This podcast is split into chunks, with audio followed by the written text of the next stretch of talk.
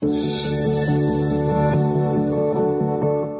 life is the injection into the realm of time of something from the realm of eternity. Eternal life is the coming into human life of something of the life of God.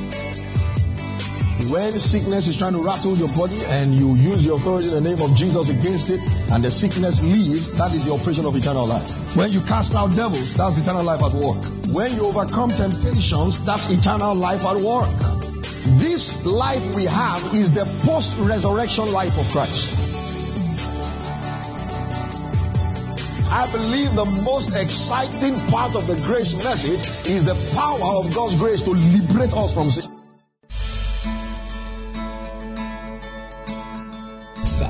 Entrance of God's word gives light and understanding. Welcome to a season of blessing and transformation as God's word comes to you through the ministry of our senior pastor, Reverend Peter Ayo Alabi. Stay blessed.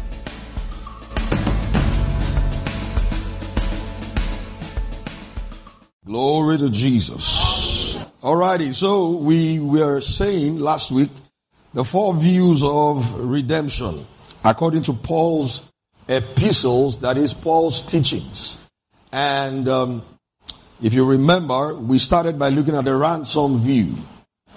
And last week we finished up by talking about the substitution and satisfactory view of redemption. But before we go into all that, you remember we said quite a number of things last week. Alright, and the topic is the justified ones. And you know, we are talking about this under the series for this month, The Blessed Life. Did you see this? I told us the blessed life is the life we have received in Christ. God did not give us a cursed life. He has given us a blessed life. Somebody say, I'm blessed. If I'm blessed. In fact, say it this way, say, I, I was born blessed.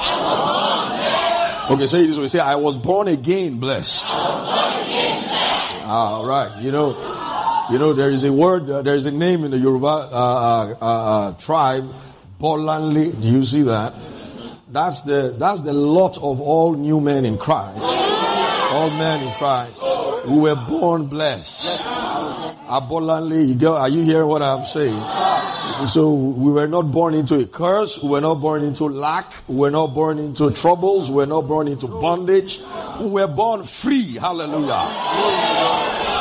Somebody say, I'm a free man. I'm a free man. Glory to God. I say, well, I say, we'll be seated. Praise God. So the blessed life is the life that we have received in Christ. And um, I said to us that God did in Christ what he wanted to do in every man. God did in Christ what he wanted to do in every man. So what God has done in Christ is what God has replicated in every man in Christ. If you're born again, your life is a replica of the life of Jesus. That is, God did in Christ what he wanted to do in every man. In other words, Jesus, I told us last week, is the archetype or the prototype. And an archetype is simply the model. Did you see that when you make that model, you, you now pattern all other production after that model. Jesus is that model. And so that's why you see in scriptures severally, he is called the firstborn. Did you see? From the dead, Colossians 1.18. Do you see that? He says that we are to be conformed, Romans chapter 8 into the image of uh, the, the Son of God. Did you see? Predestinated to be conformed to his image. Did you see now? Because he is, did you see, the prototype, the archetype. In fact, some Bible commentators call Jesus the pattern son. Did you see that? And truly he's the pattern son. So God put into Christ everything he wanted you to have. God has put in Christ everything he wanted you to have. And so I told us last week we have equal position and we also have equal possession. Did you see that? We have equal position and equal possession. And so you see the new creature in Christ is new in kind. Did you see that? Is new in quality. Is unheard of before. Is a new species that never existed before. Because the man Christ Jesus himself is the firstborn again. Do you understand that? That is, the resurrected Christ is not the same as the Christ that was born by the Virgin. Are you getting that? The resurrected Christ is the one who liveth and can never die again. Are you getting that now? So he's the firstborn of the new creation. That's what it means. So Jesus is the firstborn of the new creation. He is the firstborn of the new creation. In other words, the resurrected Christ is a species that never existed before a man, did you see that, that can live and that will live forever. You know, in Revelations 1, when he appeared to John on the island of Patmos, he introduced himself and said, I am he that was dead, but now I'm alive and forevermore. And, and that was a man talking. He's still a man right now. First Timothy 2 5, there is one God and one mediator between God and men, the man, Christ Jesus. Hebrews ten twelve says, But this man, after he had offered one sacrifice for sin, sat down at the right hand of God till his enemies be made his footstool. They're talking about the man, Christ Jesus. There, has, there, there, there had never been such a man before. He is the first of that kind. But the good news is we are just like that too. Is somebody getting what we're talking about? We are just like him now. So he is not the only of that kind. He is only the first of that kind. Come on, is, is that, are you getting that now? So he is not just the only of that kind. He is the first of that kind. First amongst many. And I'm one of that many. Haha. and I'm glad to be one of that many. Glory to Jesus. So you understand that's the new creation man. And so new creature in Christ again means to be new in kind. It means to be new in quality. It means to be unheard of before. And that's what the, the apostle Paul was saying in 1 Corinthians chapter 2. Eyes have not seen, here nor ears heard. Neither has he entered into the hearts of man the things that God has for those who love him. Uh, he was talking about new creation. He wasn't talking about your car. He wasn't talking about your house. And over the years, I usually jokingly say, he wasn't talking about the wife you're going to marry, because you're, whoever you're going to marry is a woman. She's been heard of before. Uh, you hear what I'm saying? He's been heard of before. Except you want to marry an unidentified flying object, UFO, or an alien from some planet we don't know. This is what I'm saying now. So that scripture is not talking about, you know, the things God will do for you as in material things and all that, or all other things God will do for you. He's talking about the new creature. Isaiah prophesied it in advance and we're going to get to it today. All right. Isaiah 64. So we're going to see that. So what Jesus did in his death, burial, resurrection, and ascension changed everything. I told you last week, what Jesus did in his death, burial, and resurrection changed everything. If, you see, Jesus didn't come down to earth, that is, God did not just take all the time to come down, become man in the flesh. Do you see that? And go through all that death, burial, resurrection, ascension to the right hand of the Father, only just to affect your life a little bit. No.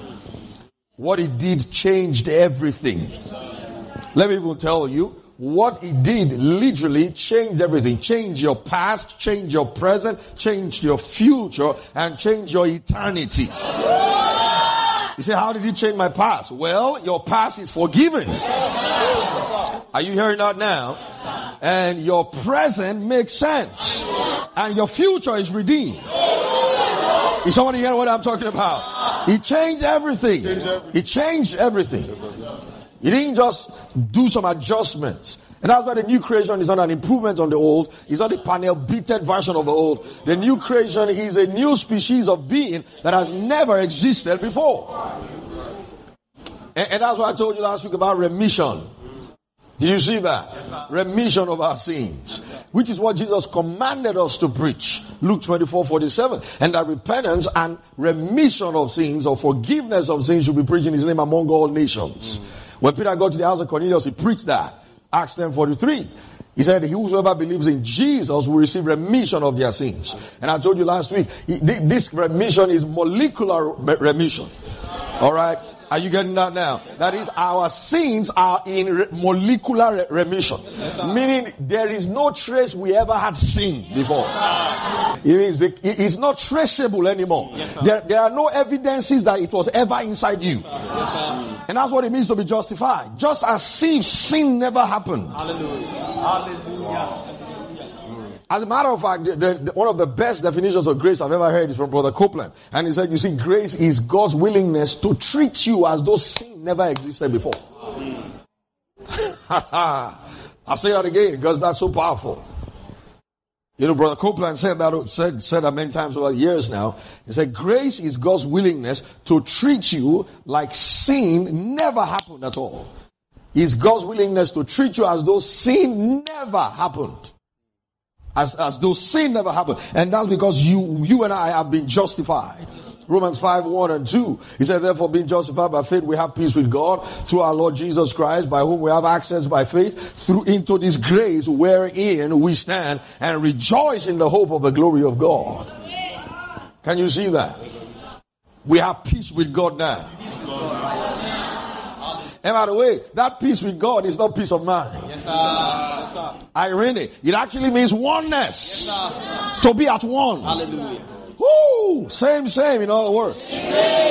Because by virtue of our justification, we can stand before God without guilt, without inferiority. Did you see that? In other words, we can, we can stand before God and look God eyeball to eyeball and say, uh, on the scale of righteousness, I, I weigh the same as you, sir. on the scale of righteousness, I weigh the same as you, sir. You know, every time you stand before the Lord Jesus and before the Father, did you see, in the name of the Lord Jesus, what you're simply doing is you're looking at God and saying, Sir, on the scale of righteousness, I weigh the same as you. And I know it pleases you. Because that's why you went all the way to do all that. Because you need to understand, Jesus is not more righteous than we are. Okay? Let me blow a little more fuse for you in case, in case it's still hard for you. Alright? God is not any more righteous than we are. Yes, sir. Okay, your, your, the yes sir is lower now. I said again, God is not more righteous than we are. Yes, sir. We are His righteousness. He gave us and He didn't just give us, He made us righteous just like Himself. You know, sometimes I feel if we, if we come to terms with that reality that we are just like God, that is actually what will even help us behave the way we ought to behave. Wow. You are not going to put on the robe of a king and go use it to play in the mud. Sometimes I think some Christians don't know what they are clothed with. He clothed us with his righteousness. I put on the garment of God's righteousness. God's righteousness. No wonder Paul said to the Ephesians, put on the new man. Put on the new man. If I said again to them, he said, put on Christ. Hallelujah. I wear Christ. I wear and what Paul is saying there is, you got to walk and live with that consciousness. Are you getting this now? Someone say again, say, I'm a new man. I'm a new man. Say, I'm a new creature. I'm A new creature. Say, all things are passed away. All things have become new. Can you shout amen? And I said, usually these things are hard for the human mind to comprehend because it was not designed for the, or the human mind was not designed to comprehend them. It's impossible for your brain to grasp this. It's the reason why Paul had to write all those letters and pray all those prayers. Did you see? Particularly pray all those prayers you see, so that the saints would come into comprehension of what Christ has done. We have not received the spirit which is of this world, first Corinthians 2.12, but the spirit which is of God, that we may know. Do You see, the things spirit given to us of God. And that's one of the basic ministry of the Holy Spirit. He is the spirit of knowing. He helps you know. And he helps you not just know just anything. The Holy Ghost helps you know the truth. And the word truth actually most times you see it in relation to the Holy Spirit refers to reality. Are you seeing that? The truth, whenever you see the word truth used in connection with the Holy Ghost in John 16, 12, 13, Jesus uh, said that, you know, I have yet many things to say to you, but you cannot bear them now, but I'll be when the Spirit of truth shall come. It, calls him the Spirit of truth. That is the Spirit of reality. It will guide you into all truth. Can you see? So the Holy Spirit, we said last week, therefore, takes us into the reality of what happened in Christ's death and resurrection and what it has produced in us when we believed in God. The Holy Spirit, I repeat it, takes us into the reality of what happened in Christ's death and resurrection and what it has produced. Did you see that? In us when we believed God. And so you understand the Holy Spirit helps us to see. He helps us to understand. And number three, he helps us to experience what happened in Christ. The Holy Spirit helps us to see helps us to understand and helps us to experience what happened in Christ. Did you see that? In other words, the Holy Ghost takes the victory of Jesus and makes it into your personal experience, into your personal victory. It takes the victory of Jesus and makes it into your personal experience. And as I told you, the difference between Christianity and religion is change, transformation.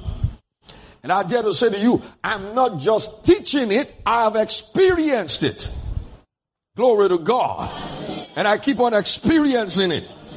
It's not just religion we're talking about, we're talking about a life. It is impossible to come in contact with the life of God and remain the same. Yes, you cannot remain the same. You cannot talk the same way you've always talked. You cannot think the same way you've always thought. You will not struggle with what you've always struggled with because the life of God will break chains off. The life of God will, will, will rid you of sickness. It will flush the sickness out of your cells. Flush it out of your body. Flush it out of your bones.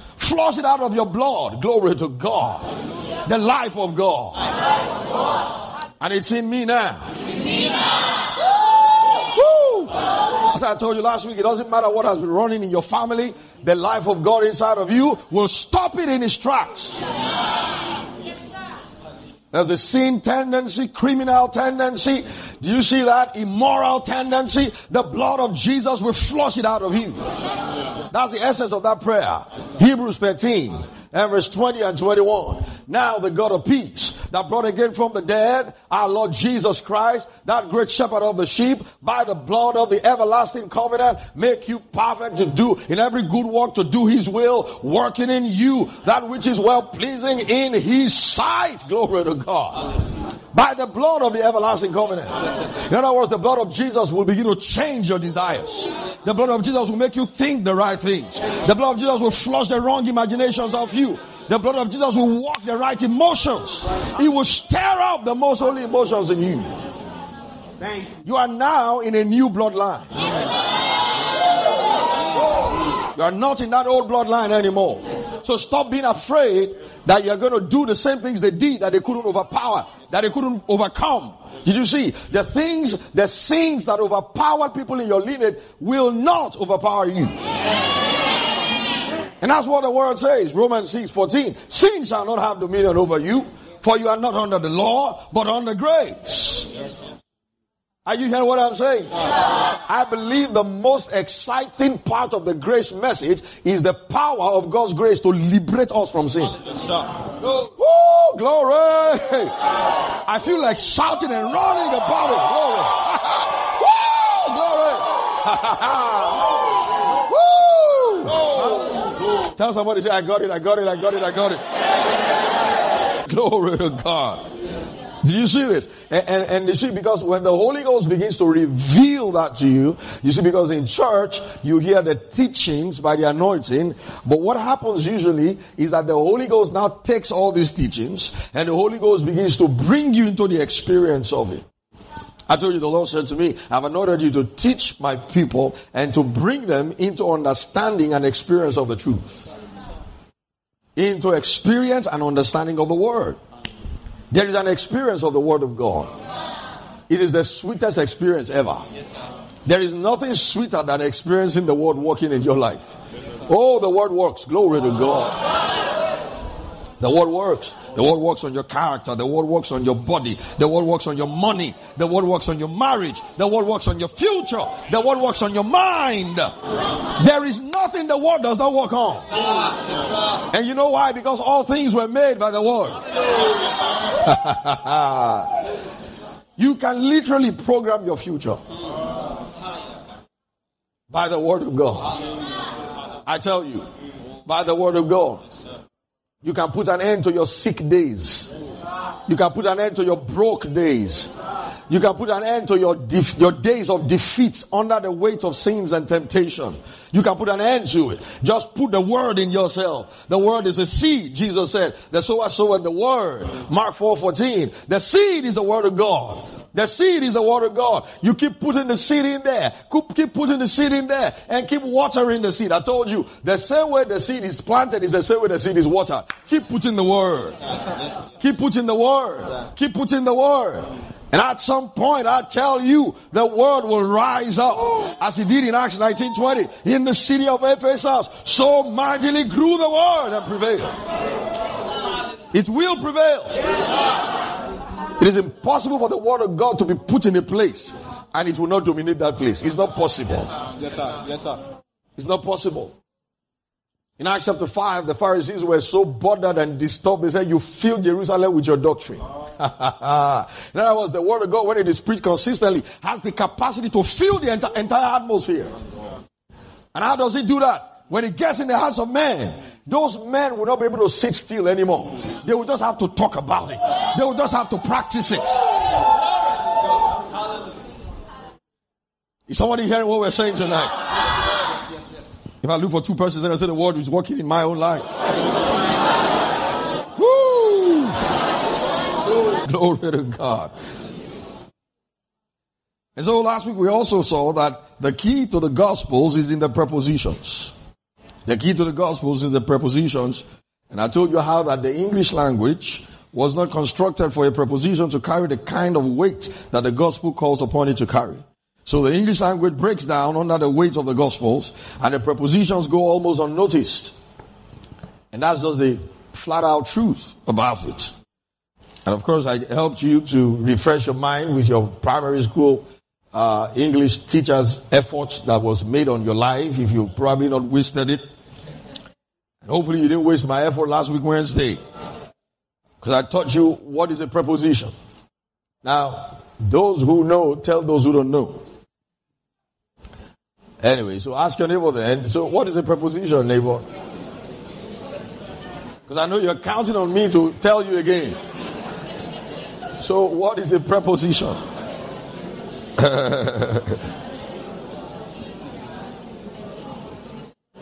I don't even know what you're saying.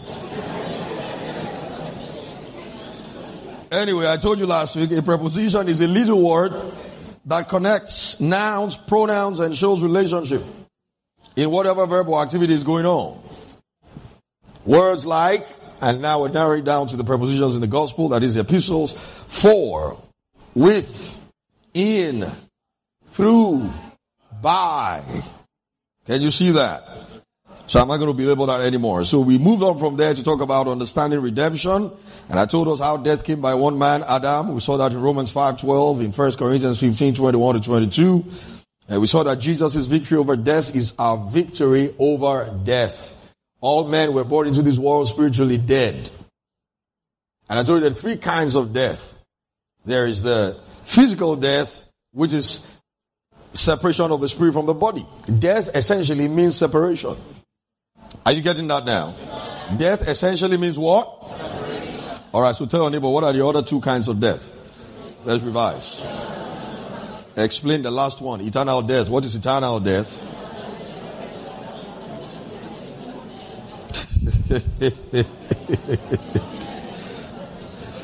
As I just said, I never say, teacher, don't teach me nonsense because. Uh,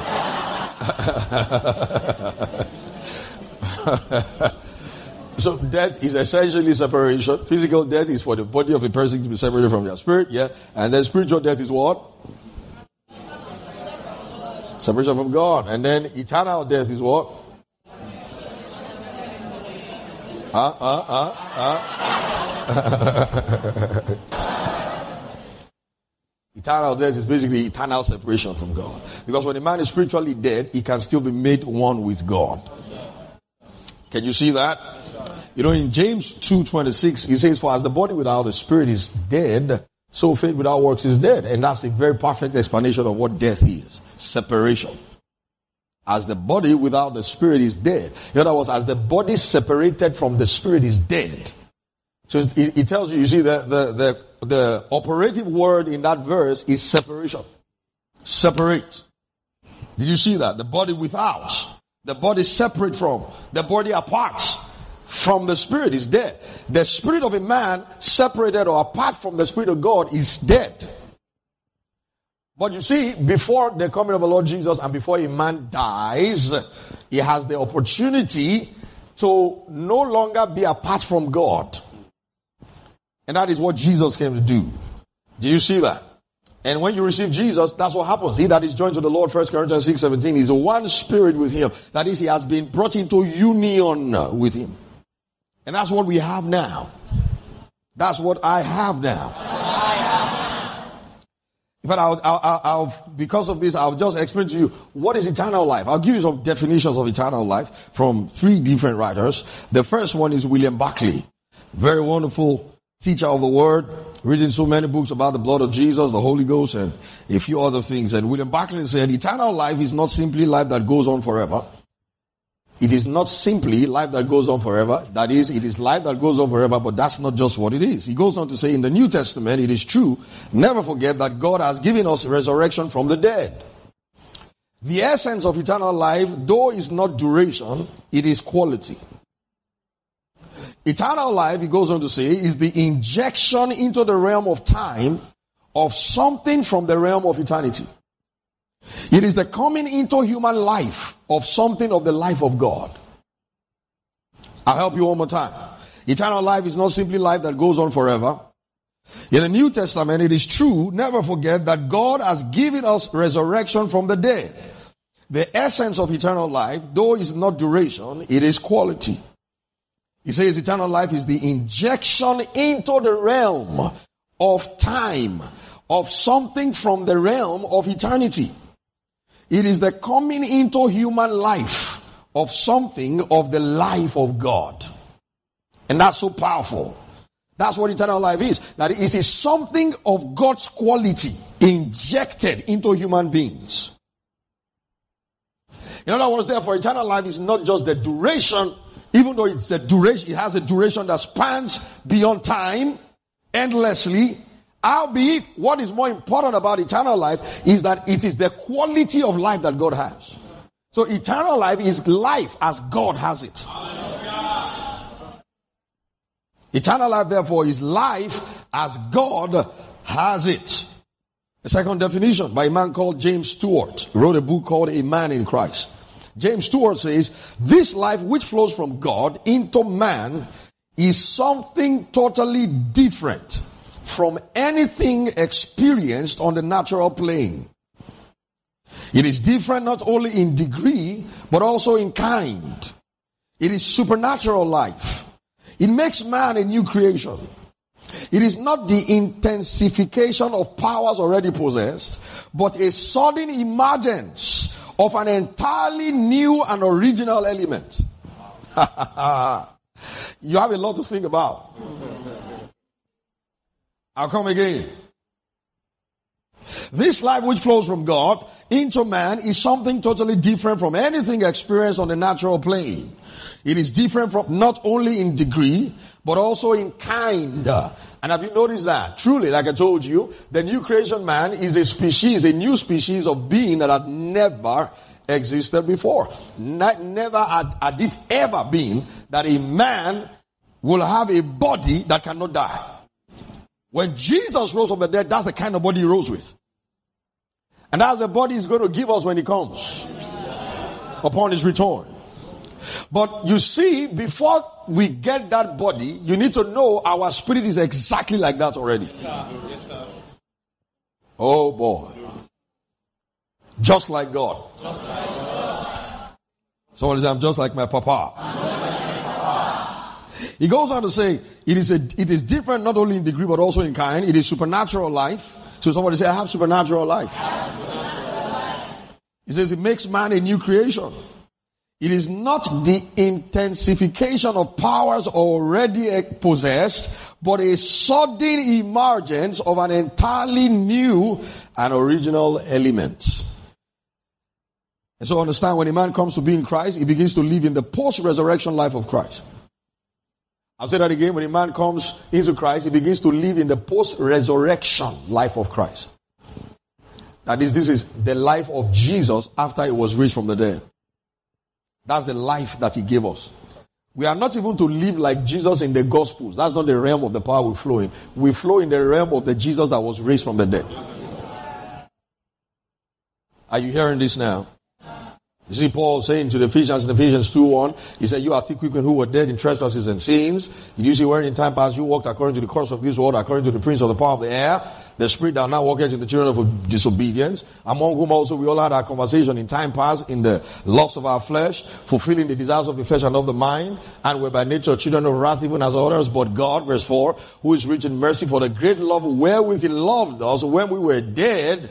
Did you see? He said, as he quickened us together with him, glory to Jesus, by grace ye are saved and has raised us up together with him and made us sit together with him in heavenly places in Christ Jesus, that in the ages to come he might show forth the riches of his kindness. Did you see? In, in his kindness, his riches of his grace and his kindness toward us through Christ Jesus. He says, for by grace are ye saved through faith. And that not of yourselves, it is a gift of God. Verse 8.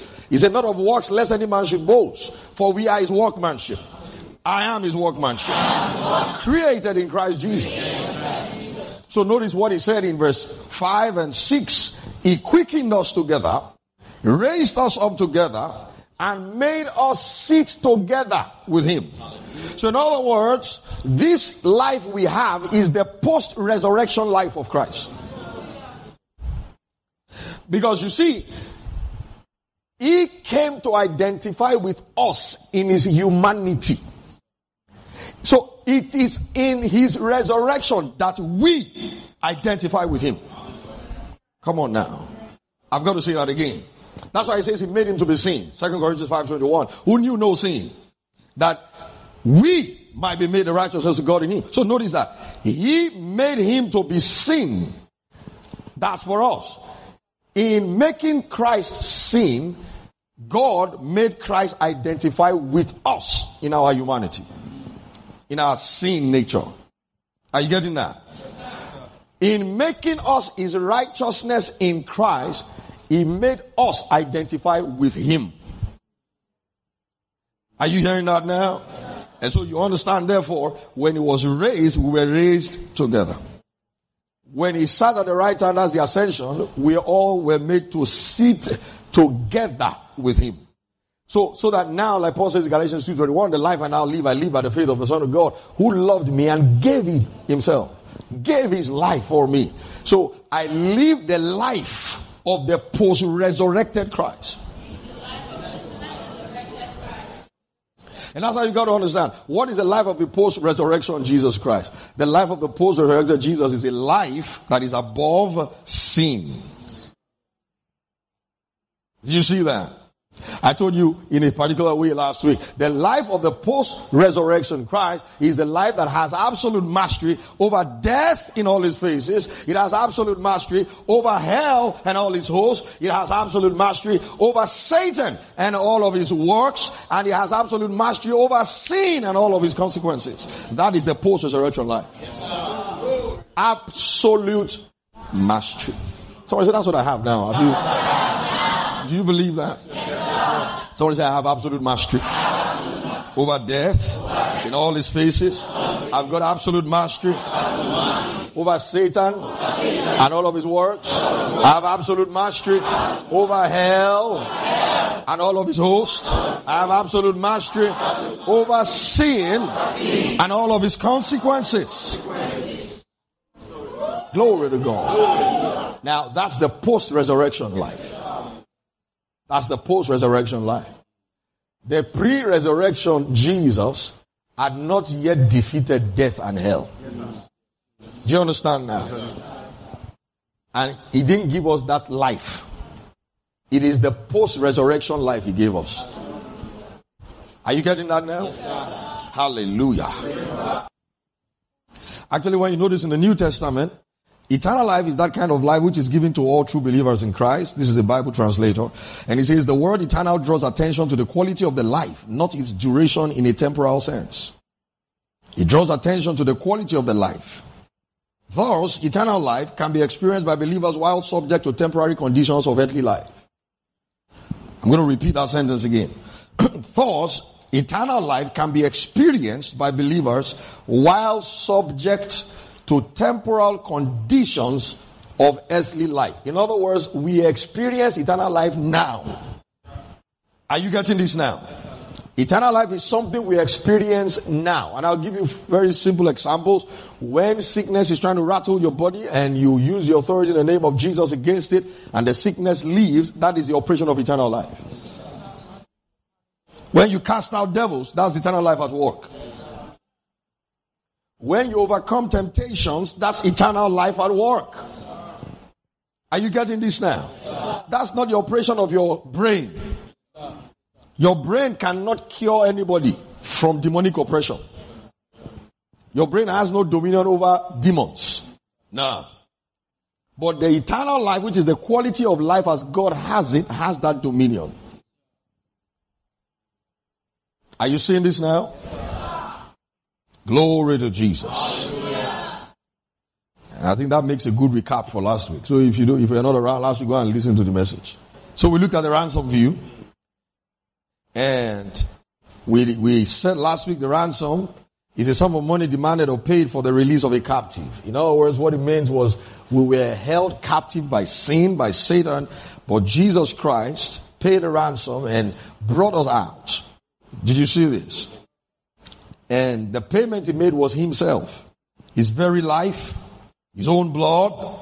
We saw First Peter 1, 18 to 19, for as much as you know that you were not redeemed with corruptible things as silver and gold from your vain conversation received by tradition from your fathers, but with the precious blood of Christ as of a lamb without blemish and without spot. And so we looked at a few more scriptures and explained that word. So let's get to the second view of redemption, and that's the substitution and satisfaction view. And I wanted to take note of this that when we talk about substitution, what we mean is that Jesus took our sin and shame and he bore our griefs. And to bear there means to, he lifted it off from us. He bore our griefs, he bore our sins, he bore our shame. You see, when John saw Jesus in John chapter 1 verse 29 and said, Behold the Lamb of God, which taketh away the sins of the world. When he said he take it, it means he bore it. He carried it on himself. He carried it upon himself.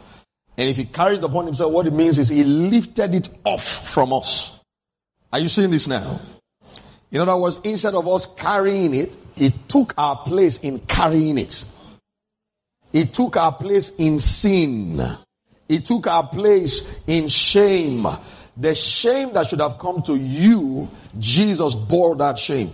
He bore that reproach. And that's why you got to understand the reason why he died, the death of the cross, is because the death of the cross is a criminal's death. I like to, you know, help you see that picture perfectly. Jesus didn't die a dignified death at all. In case you didn't know it, is for the sake of decency that all the movies that portray the, the, the, the, crucifixion of Christ would not do, you know, that because it's unthinkable. But in reality, Jesus died naked. Okay? Yeah? Stripped him naked, beat him. Do you know what I'm saying? They, they, they literally not only defaced Jesus, they defamed him. Called him a criminal. When Peter was preaching on the day of Pentecost, he, he put it to the Jews and said, you guys chose a criminal over Jesus the Christ. Now, what it simply meant was they, they, they were simply saying, you are more criminal than the criminals we know. Even though we know you're a good man, but we're going to make you like a criminal.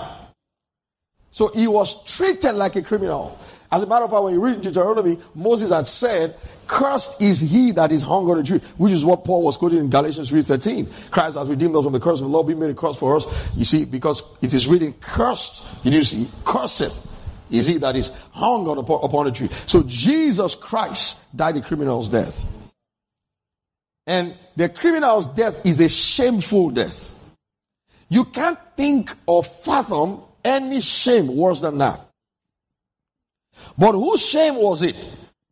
It was our shame. And I'll tell you one thing. If there's anything you should never allow in your life, don't allow shame in your life.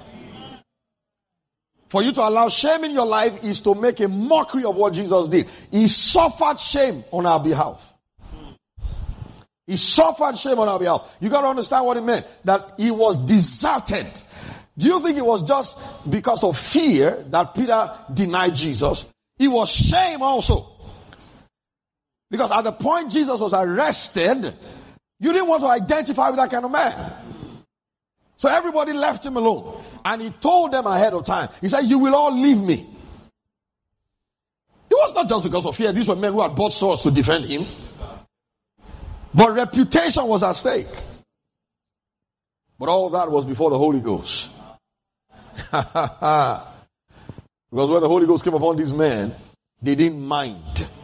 I would say sometimes when you say Christian in this generation who feels uh, the, the circumstances are not palatable for you to preach the gospel, don't let the apostles hear you say that. They had a, a very big, huge, humongous task preaching Jesus Christ. 50 days after that shameful, do you see, shameful, dishonoring, ignoble, do you see, death, infamous death, criminals' death, they had the task to stand in public in the same environment to preach that same Jesus that he's not just a good man, but he's the Messiah. How hard a task. And yet, on the day of Pentecost, Peter stood up. And he didn't just stand up to be whispering. He said, Listen to me, all of you. I want to tell you something. And he didn't begin by beating about the bush. He said, Jesus Christ, a man approved of God amongst all of you by many signs and wonders, which God did through him amongst the people. My God. And he made reference directly to the crucifixion. He made reference to the shame. He made reference to the thing he was ashamed to identify with just 50 days ago. But now, that thing that he was ashamed of has become his badge of honor. Are you hearing what I'm talking about now? And that's why I think it's not, it's not every time you should be praying for boldness to preach the gospel. You are not under persecution. You don't need to ask for boldness. You are bold already. Just go and preach. The people who pray for boldness to preach, it was because they have just finished beating them. Who has beat you? Who slapped you? Being let go after they were threatened, they now went. Who threatened you that you're not asking for boldness? The one you got at, at the new bed, use it. You've not finished using it yet. Are you hearing what I'm saying now? When Paul was asking them, pray for me that I will speak this word with boldness as I ought to speak. This is Paul whose life is under threat. Who is threatening your own life? You don't need boldness. You are just shy. You already have boldness. You are just too shy. So stop being shy. And stop making Jesus look like something that we need to embellish and garnish it, you know, and all that. Jesus is a powerful brand, man.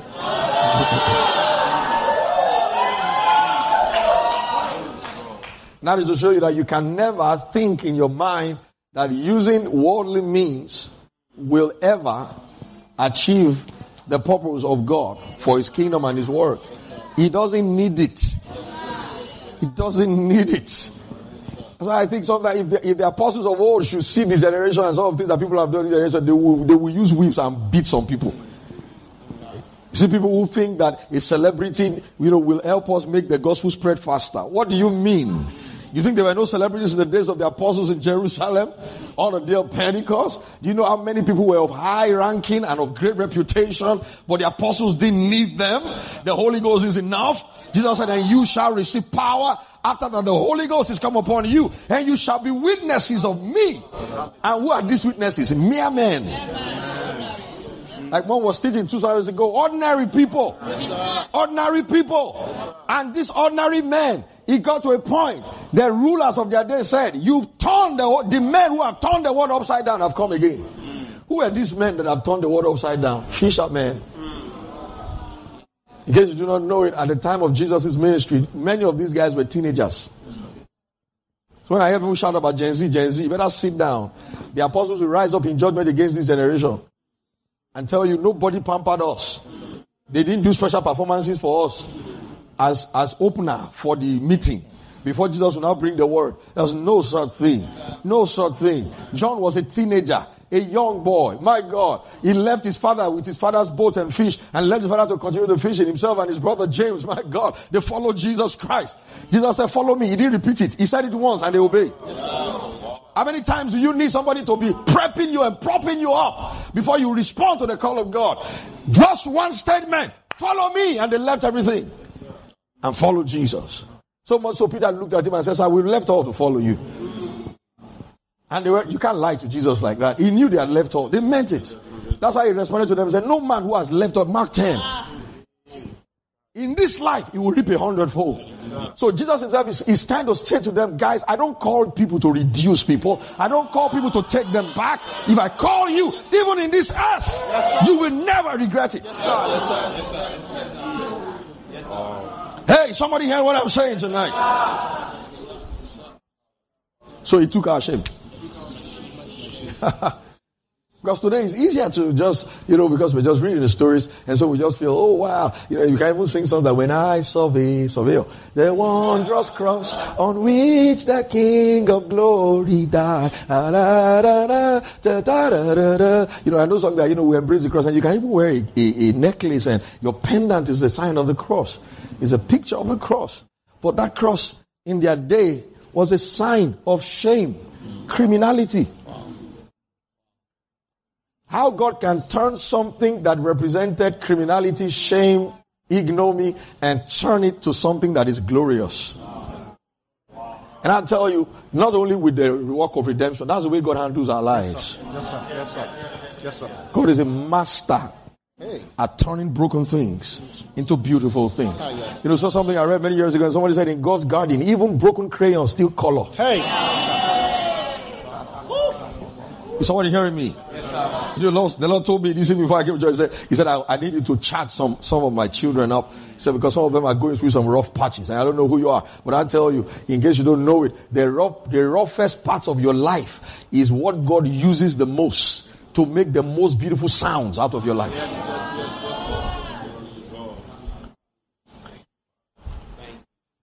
You know, so when you see a grand piano, the grand pianos differ in the quality of sound they bring out. And what makes the difference basically is the kind of wood from which the piano was constructed. And so a man of God said to put a piano for his wife. And then one day he walks into his living room and he meets an old man playing the piano. And, you know, his wife had called the man to, I think, a tutor or something like that. And he, he was talking to the man. The man said, well, this your piano sounds so beautiful and better than most pianos. And he said, how do you know that the piano sounds better and why would one piano sound better than the other? He said, well, I'll tell you. He said, because you see, those who manufacture grand pianos, even guitars, some of them, they take wood from trees that are cut from the north side of the mountain. And he said, not only from the north side of mountains, but the highest points where it is coldest and the conditions are harshest. He said, because at that point is where the wood really comes together and makes the better, better, best sounds. And you know what he said? He said, you see, actually those kind of trees, they are the ones that have been so beaten and battered by the harshest weathers. He said they make the best sounds. Yes, I just thought to tell you too. Perhaps you've been so beaten and battered and all that, but I'll tell you something God is going to do with all those battering. He's going to bring some beautiful sounds out of it some sweet sounds out of it. And that's why when you play a grand piano, it doesn't need electric speakers. It fills the room. What is amplifying the sound is the quality of the wood. God is building something with you. God is building something with you. Don't waste the moments of your pain. Don't waste the hard moments of your life. That's why you see Paul saying to Timothy, endure hardness as a good soldier. I have never seen a bad season that will last forever. Yes, Ah, yeah, yeah, yeah, yeah. That's the thing about seasons. They change. Ah, yeah. They change. They change. And as some of you tonight, it's as though your life looks like you are at the onset of a rough season. And usually when a season is at its onset, you feel like, ah, well, this is going to last for so long. But I hear God say, I've interrupted it.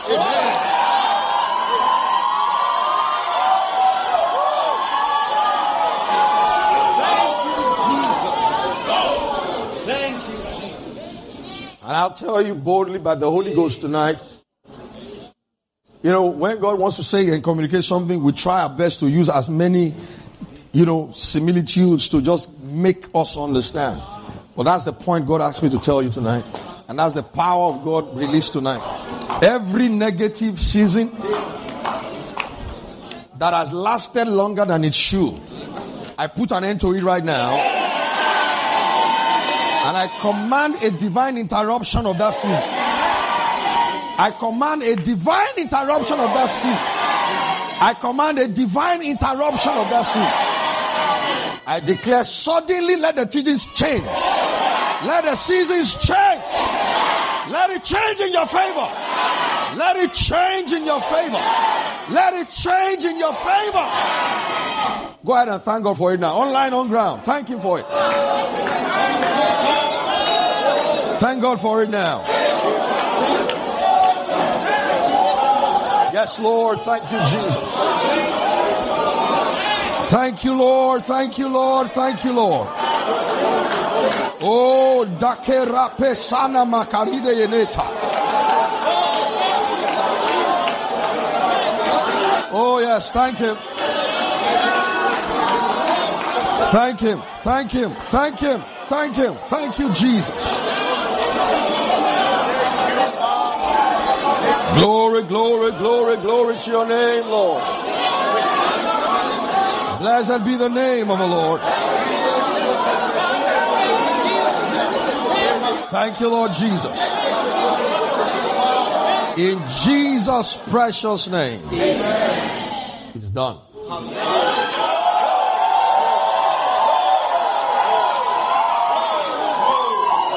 Hallelujah. Be seated.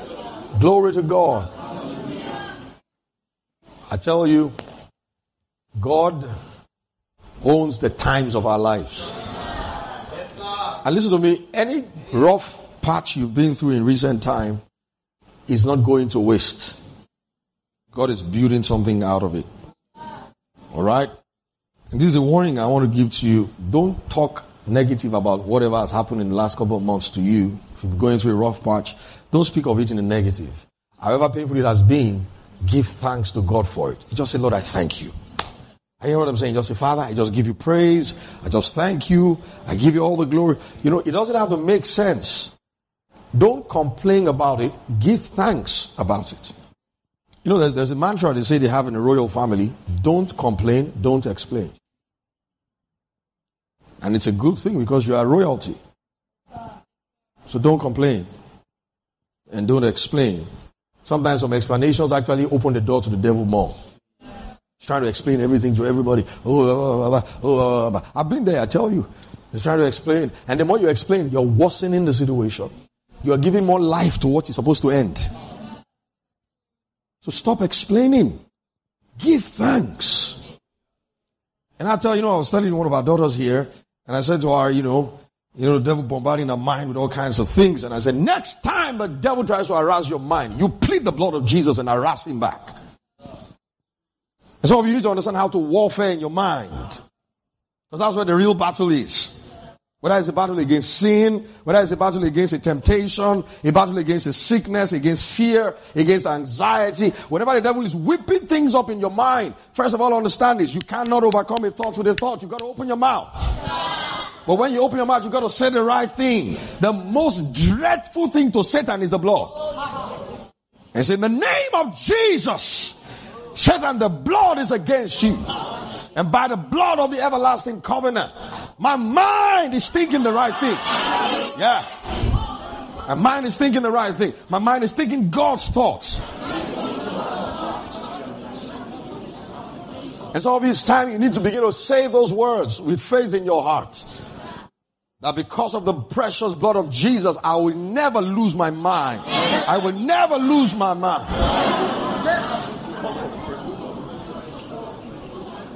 My mind is sharp. Woo. Ah, yeah, yeah, yeah, yeah. The most holy emotions are stirred up in me. The most holy emotions are stirred up in me. And listen to this. Holy emotions are not only emotions of doing the right thing. Holy emotions include seeing what God is seeing about you. Yes. Holy emotion is to see yourself and feel the greatness of God in your life. Holy emotions is to see yourself living long and living strong with nothing wrong. Holy emotions is for you to have that boldness and confidence in your spirit. When I go out, I will come back. Are you hearing what I'm saying? That you mark the righteous. Behold the just man. Psalm 37, 37. The end of that man is peace. Nothing missing, nothing broken in my life. Nothing stolen, nothing damaged in my life. Are you hearing what I'm saying? Don't be a Christian that the devil is talking you down and you're not responding. The greatest battle plan of Satan is that he doesn't expect you to react. He doesn't expect you to respond rather to him. Satan is always banking on the fact that you won't fight back. And that's why he says, resist the devil. And he will flee. Why? Satan has no response to resistance. Yes, He's a coward. You don't back down. Don't back down. Even when it seems so hard and you're crying and you've almost cried your eyeballs out, still get some shout on your inside and still scream.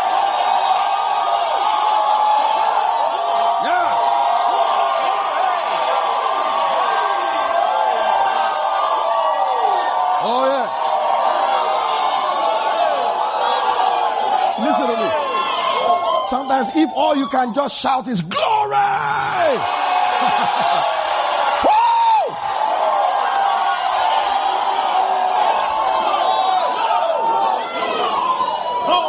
You know, you say, Dad, you know, things have been so hard. I've been crying. I'm so tired. I'm so weak. Anyway, you can start with a whisper. And you can just start whispering, glory, glory, glory, glory. Glory, glory, glory, glory. Glory, glory, glory, glory. Glory, glory, glory, glory. Glory, glory, glory, glory. Glory, glory, glory, glory. Glory! Glory!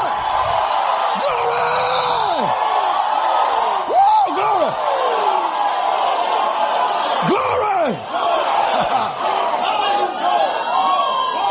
and you see what I'm talking about? So don't back down to the devil. Don't back down for him. Respond. Respond. Respond. I told you, joy is always doable.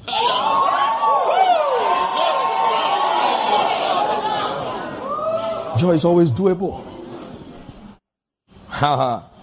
Somebody say, ha ha ha ha.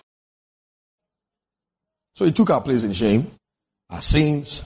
In John 15, 13, he said, Greater love has no man than this, that a man lay down his life for his friends. When he said lay down his life for his friends, what it means there is the death we should have died or ought to have died, he died.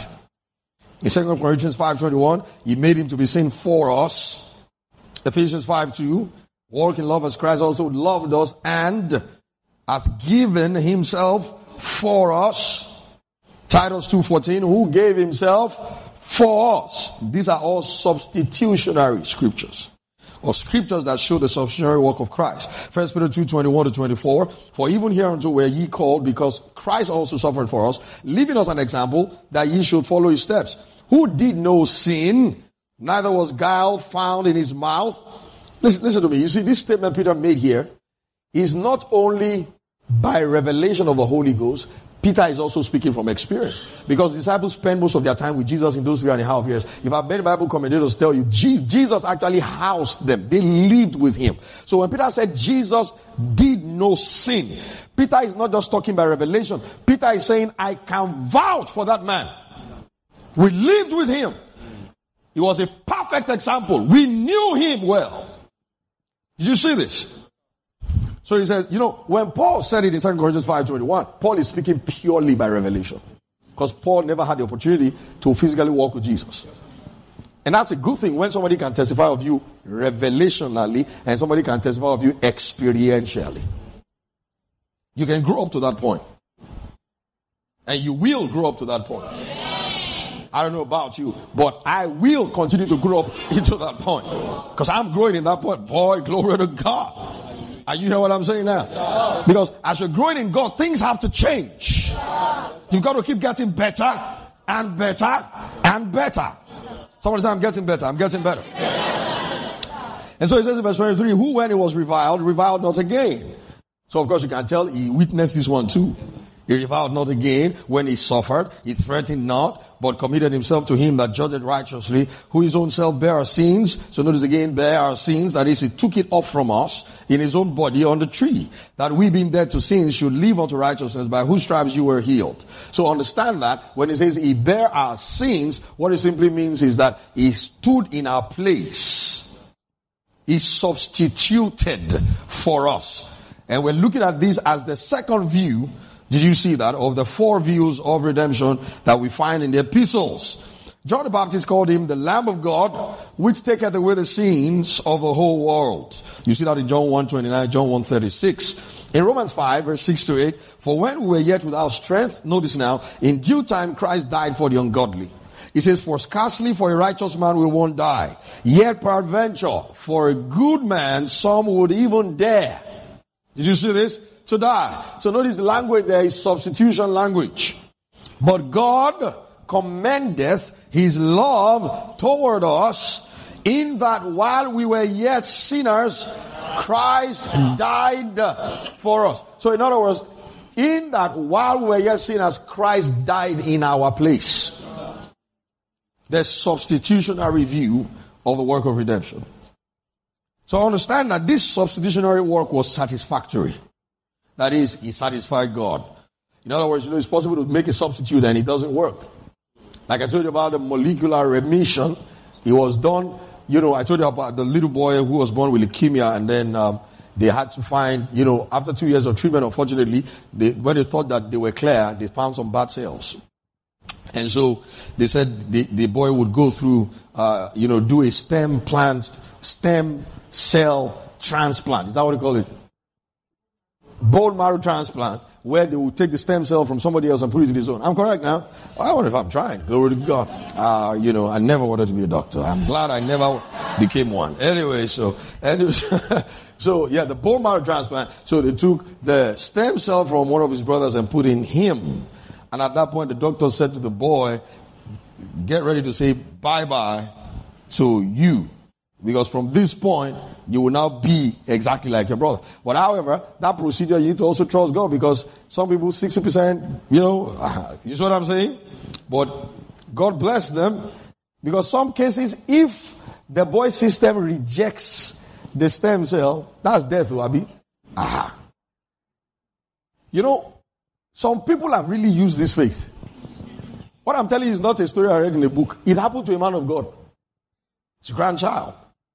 I know what I'm saying? Yeah. And not only did it you know, succeed, the transplant succeeded 100%. 100%.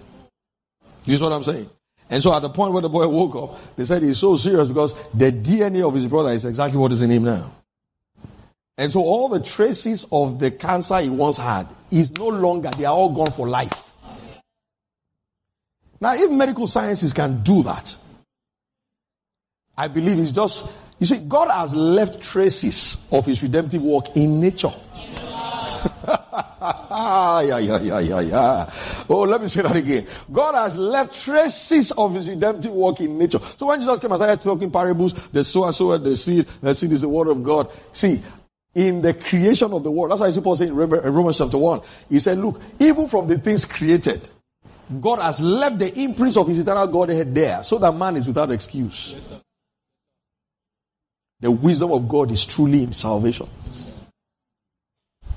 Because you see, what they simply did now, scientifically, is similar to what God did in Christ. He made him who knew no sin to be sin. Then he took the righteousness of Jesus, like a transplant, and put it inside you. So they removed the old and put the new. So I carry the stem cells of Jesus Christ. So his DNA is my DNA. and so when that kind of transplant succeeds, like the boy's own succeeded 100%, then you can say it was satisfactory. And that's exactly what Jesus did. The substitutionary work of Christ was satisfactory. Because that's what the transplant is about, the substitution. You take the one that was there, remove and replace it with some a better one that is healthy, that is clean. That has no sickness or disease in it. The life, that's what I'm saying to you. It is the post-resurrection life of Christ that was given to us. Let me even tell you what that means. That's the reason why the victory of Jesus is my victory. That's why when I stand, hell sees me as Jesus who beat hell and defeated hell. Yes, sir. Yes, sir. Yes, sir. The imprint of victory I've been installed and injected into me. if I, in virology and all those, hey, I'm all this medical, all this scientific something. They say if a, that's why you see, if a person has caught certain virus before and overcame it, they say he cannot catch the normal virus again. You know the reason is because the, the, the, there, there is a DNA in that in those cells, immunity. So that if when those viruses come again, they can uh, the, the body has developed antibodies. One, one more way, one more way, one more way, one more way. Ah! ah, yeah, yeah, yeah, yeah, yeah, yeah, yeah. If I, those are the sweetest part of science to me. That is like there is there is a memory. Yeah, there's a memory in the cells. My God, that has learned and mastered how to defeat. Hey, yeah. So the blood of Jesus running in my veins. Hey, is somebody hearing me? It has the memory of how Christ defeated death in all his faces. How Christ defeated hell and all of his hosts.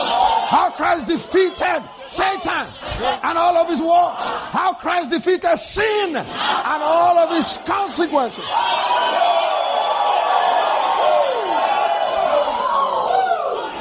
The memory is there.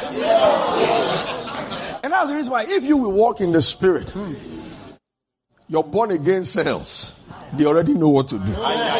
Just create the environment for them to work. Every time they will beat, they will beat Satan down. Every time they will beat sickness down. Every time they will beat sin down. You just walk in the spirit. Just walk in the spirit. It's like somebody eating good diet, doing his exercise properly. Every function of your body will work well. So you pray in the spirit. You feed on the word. You confess God's word. And you do God's word. Leave the rest. It's impossible to be defeated. yeah, yeah, yeah, yeah, yeah. We don't carry genes of defeat. We are carrying victory genes. We have developed antibodies against sin, yes. Satan, hell, death.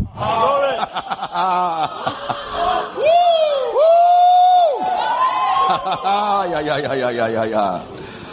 Is somebody getting this tonight? Yes, sir. And that's what Jesus Christ succeeded to do. And, and you see, you need to understand this. The Holy Ghost in His ministry truly brings us into this revelation. Yes, where it dawns on you for real. He took my place. And now I am in His place. Now I'm in His place. I tell you, this is the most glorified act of God through all the ages. That God would put his life in man. The angels marvel at it. Like, who? The God we perceive but have never seen. So when they look at the man in Christ, they say, So this is what it looks like. Wow. Because in 1 Timothy 3 6, he makes it clear. He said, Great is the mystery of godliness. God was manifest in the flesh. Seen of angels. Their first chance to see God was when Jesus walked the face of the earth. I said, Whoa! So this is what it looks like. Because they had never seen him in human, in any form before. Yes, sir. In any form before. In any form, they had never seen him before. And he came in human form. And so that's why I say God was manifest. So that is his first manifest. To manifest, to manifest means to become perceptible. So the first time God manifested himself, his person became visible, it's in man. Yes. And let me tell you, it will only be in man. Oh, my God. It will, God will never manifest in an animal. Ah. Never. God will never inhabit a chair. He will never inhabit a, a building. He will never, eh, hey, he will, he will never speak. He will never put all his essence in any other being than man in Christ. You want to see God? Look at the man in Christ. That's the reason why after the after the day of Pentecost in Acts 3, when Peter and John met that guy, they didn't say, Look for Jesus. Look on us.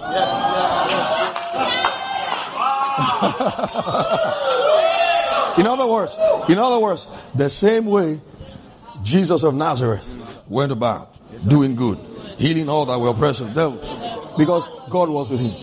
Because you don't understand, that man, Jesus had passed by that man severally. Yes, sir. Yes, yes, yes. It was their route. Yes. So this time around, they now know that what Jesus did, we can do. Yes, sir. Yes, sir. Yes, sir. And we are not doing it as his replacement. We are doing it as his representative. Now are we ambassadors for Christ. So they said to him, look on us. Because when you see us, you have seen him. As God was in Christ reconciling the world to himself, he is in us too now. And by us, he's reconciling the world to himself. The substitutionary view of redemption. He became us so that we could become him. And we have become him. Lift your hands and thank him today. Oh, we give you praise, Lord Jesus. Thank you, Lord. Oh, thank you, Jesus. we give you praise. Blessed be your name. You've been listening to the teaching of God's Word brought to you by God's Heritage of Faith Church. Our mission is raising stronger believers. For more information about our church or to get more of our life transforming resources, visit our website at www.hofng.org. God bless you.